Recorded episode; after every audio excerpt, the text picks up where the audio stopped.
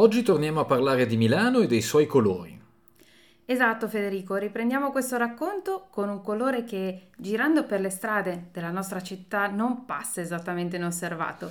Di che colore si tratterà? Beh, facciamo passare il tram, partiamo e lo scopriamo insieme.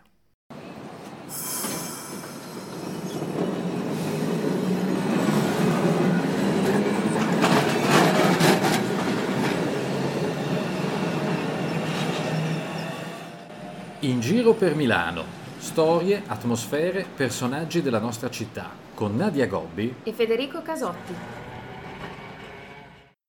Torniamo allora a parlare dei colori di Milano. Dopo il giallo Milano, dopo il legame anche insospettabile con il blu, ecco il rosso, che a Milano è legato innanzitutto allo stemma, o perlomeno a uno degli stemmi. Sì, quello più antico. Non è il famoso biscione visconteo, ma la croce rossa in campo bianco, testimoniata in una lettera del 1155. I due colori, il rosso e il bianco, diventarono l'identità di Milano e lo si può vedere ancora oggi girando per la città. Immaginiamo di entrare in Galleria Vittorio Emanuele, uno dei simboli del centro storico della città, e di raggiungere il centro della galleria, il famoso ottagono. Se guardate in alto, sopra gli archi dei bracci secondari, troverete proprio questo stemma, da una parte insieme a quelle dei sestrieri, molti dei quali hanno a loro volta il rosso e il bianco nei colori, e dall'altra invece da solo. Ma guardando anche sul pavimento della galleria troverete lo stemma di Milano insieme a quello di Torino, chi non conosce il famoso Toro porta fortuna, Firenze e Roma, attorno allo stemma Savoia verso Piazza Scala. In Piazza Scala ovviamente si trova lo stemma della Croce Rossa in campo bianco sulle bandiere di Palazzo Marino, ma anche sulla Vedovella, la prima fontanella tipica della città. Lo si trova poi sui tram e anche sullo stemma dell'Alfa Romeo, insieme al biscione visconteo. Per le antiche testimonianze invece, beh, bisogna entrare in San Gottardo in corte, siamo dietro Palazzo Reale per intenderci, dove sul monumento funebre di Azzone e Visconti c'è un Sant'Ambrogio che porta il vessillo di Milano. Naturalmente i colori non ci sono più, ma si riconosce la croce. Anche all'interno del Palazzo della Ragione si trova un antico affresco con la bandiera di Milano. Era presente nei rilievi di Porta Romana medievale che sono uh, tuttora al Castello Sforzesco all'interno del Museo d'Arte Antica. Insomma, sono davvero tante le testimonianze della Croce Rossa in campo bianco che diventò anche un simbolo di libertà, soprattutto dopo la famosa battaglia di Legnano. Per questo fu adottata anche da altre città, proprio come simbolo di liberazione. Ovviamente la scelta dei colori nelle bandiere non è mai casuale. E allora perché Milano ha scelto la croce rossa su campo bianco? Eh, questo è difficile saperlo, nel senso che ci sono varie versioni. Secondo alcuni il bianco indicava il popolo, mentre il rosso indicava i nobili. Secondo altri invece era un modo per indicare una caratteristica edilizia della città. Gli edifici, che ho nominato anche prima, così come ovviamente molti altri, sono in effetti caratterizzati dal mattone rosso. Milano non ha e non ha mai avuto cave di pietra o di marmo nei suoi confini, ma cave di ghiaia e argilla sì. Ne è una testimonianza il Parco delle Cave, per esempio, che già nel nome ricorda naturalmente questa funzione.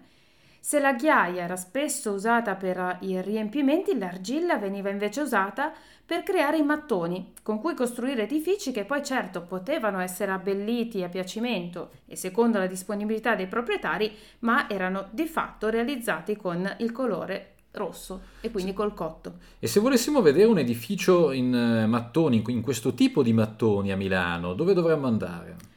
Beh, ci sarebbe l'imbarazzo della scelta. In piazza Duomo, tanto per stare nel centro, bisognerebbe scendere nei sotterranei della cattedrale per scoprire il battistero di San Giovanni alle Fonti, per esempio. Ma sempre dalla piazza, andando verso il Cordusio, ecco il simbolo del potere di età medievale, il Palazzo della Ragione, detto anche Broletto.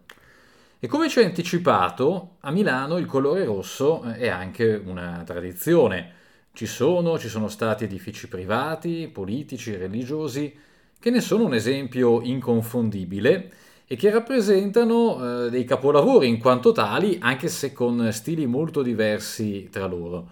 Ad esempio, Nadia, eh, immaginiamo di fare un tour storico della Milano rossa partendo dall'età romana, quindi da quando Milano si chiamava Mediolanum. Ecco, che edifici possiamo trovare?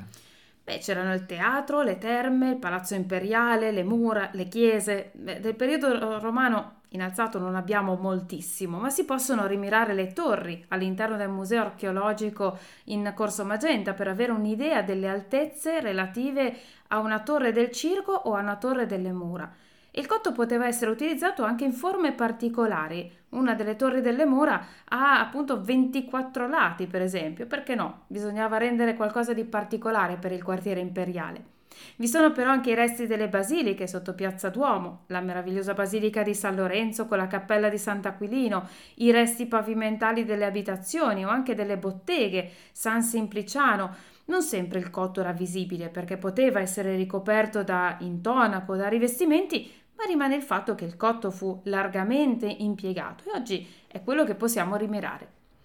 Passando però anche al periodo romanico, l'esempio più illustre è sicuramente la splendida basilica di Sant'Ambrogio con il portico, la sua famosa facciata capanna, citata credo anche in tutti i libri di testo di storia dell'arte. Ecco, il cotto viene usato dapprima in maniera semplice e massiccia. Ne è un esempio il campanile di destra, detto dai monaci, eh, realizzato nel IX secolo. Ma basta guardare quello di sinistra, detto dai canonici del XII secolo, per capire come man mano si punti verso l'alto, anche con elementi decorativi, come le colonnine sottili in bianco che sono presenti non solo in questo campanile, ma anche nel quadriportico, e diventano una caratteristica propria del romanico lombardo. Le colonnine bianche diventano poi un elemento dei campanili medievali. Naturalmente il magnifico campanile di San Gottardo in corte è un esempio davvero illustre. Snello con la muratura in mattoni rossi, la decorazione della loggia superiore, le colonnine che ne seguono il profilo e gli archetti marcapiano in bianco. È un'opera realizzata tra il 1330 e il 1336 e rappresenta un vero e proprio capolavoro del gotico lombardo. Sempre rimanendo in zona Piazza Duomo, insomma, hai citato San Gottardo in corte, ecco, attraversando completamente la piazza e andando quindi in direzione di, di Piazza Cordusio e poi via Dante, ecco, come non accennare a Piazza Mercanti? Beh, Piazza dei Mercanti fu davvero il simbolo della politica per eh, tantissimo tempo e il Palazzo della Ragione, realizzato tra il 1228 e il 1251, fu la sede del Consiglio che in età comunale decideva le sorti della città.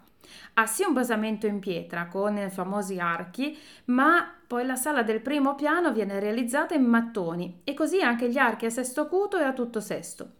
Non si è conservata la torre, ma il modello è quello che ancora si può vedere per esempio a Monza, tanto per restare nel campo dei broletti a mattoni rossi. Sempre in Piazza dei Mercanti però c'è anche Casa Panigarola, il Palazzo dei Notai, e fu risistemato in età rinascimentale da Giovanni Solari, con cornici a fogliami in cotto a stampo. Questo tipo di cornici caratterizzò anche il castello sforzesco, anche se poi fu restaurato e risistemato a fine Ottocento.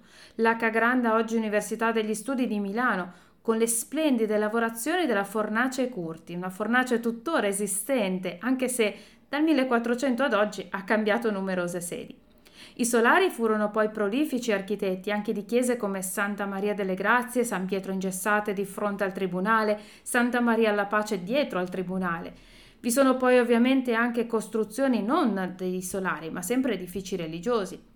Viene in mente la Basilica di San Marco, Santa Eufemia in Corso Italia, Santa Maria del Carmine, sempre al quartiere Brera, ma anche la decorazione in cotto per Santa Maria presso San Satiro, sia quelle esterne sia quelle interne. Sono davvero una meraviglia da andare a vedere. Quelle delle case più importanti, come quelle dei Dalverme, dei Pusterla, dei Grifi in Palazzo Borromeo, Palazzo Fontana Silvestri in Corso Venezia, insomma, davvero girando con un occhio attento troverete tante tante tracce del cotto in Milano. Attenzione però, spesso lo trovate non in facciata, ma nei muri laterali o quelli che avrebbero dovuto restare in qualche modo nascosti. È il caso di Palazzo Serbelloni, visto da via San Damiano, oppure Palazzo Reale, che conserva qualche traccia delle antiche origini su via Rastrelli, ma l'elenco potrebbe davvero essere molto lungo. E per quanto riguarda invece la Milano, diciamo contemporanea, la Milano del XX secolo fino ai giorni nostri, Ovviamente i mattoni rossi hanno caratterizzato ricostruzioni storiche di chiese ed edifici, ma generalmente i paramenti esterni non fanno notare quel tipico colore milanese, però c'è un esempio che è un pochino difficile da ignorare nel centro di Milano. Sì, se ne parla sempre tanto, divide anche molto, però pensiamo alla Torre Velasca, che non ha mattoni a vista, ovviamente, ma con il suo colore rosato ricorda il colore del cotto, cioè di quelle torri medievali che caratterizzarono Milano e alcune case torri ci sono ancora in via Meravigli, in via Brisa, nascoste nel centro storico e di fatto queste torri ispirarono effettivamente anche la Torre Velasca. Nel corso del Novecento però il cotto fu impiegato per alcune istituzioni davvero molto importanti per Milano. Il Teatro Streller nella nuova sede di Lanza, la Triennale, anche il palazzo dedicato al design e alle arti visive realizzato in cotto, sì, Altri edifici sono la Camera del Lavoro in corso di Porta Vittoria, ma anche la Torre Rasini, realizzata da Lancia e Gioponti sui bastioni. Sempre in zona Corso Venezia si trovano Palazzo Fidia in via Mozart, Palazzo Berri Meregalli di via Cappuccini, ma anche tanti edifici in zona Corso Magenta, per esempio. In mattoni, perché lasciata incompiuta, è anche la chiesa di Santa Maria delle Grazie al Naviglio.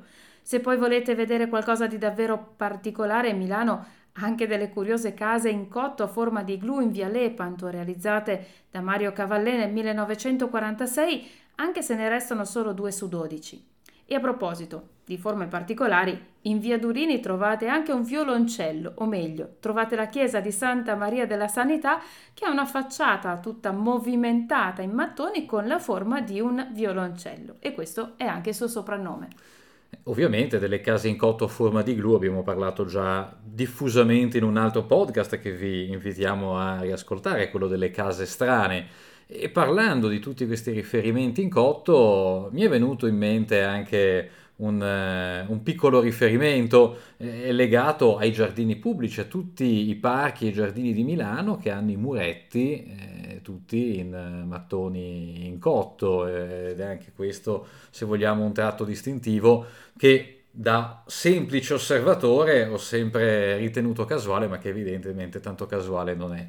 Insomma, un filo rosso può snodarsi per tutta la città e a proposito di rosso, ovviamente, la prima delle linee metropolitane eh, milanesi fu eh, realizzata proprio con il colore distintivo del, del, rosso. Il significato del rosso, beh, eh, in eh, linea generale ovviamente il colore del fuoco, del coraggio, del sangue, ma anche eh, di un certo tipo di nobiltà e di potere.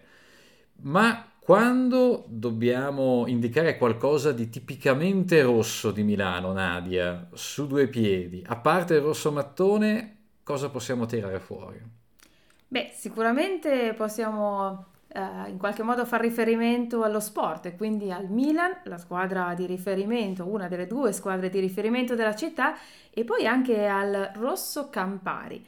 Gaspare Campari aveva iniziato a Novara a creare il Campari, poi dal 1860 a Milano apre il Caffè Campari nel portico del Figini e quando il portico fu demolito per far posto alla galleria Vittorio Emanuele fu uno dei primi a riaprire nella nuova posizione. Il figlio di Gaspare, poi Davide Campari, nel 1915 apre anche il Camparino, il primo American bar che ancora conserva il bancone originale e la decorazione Liberty.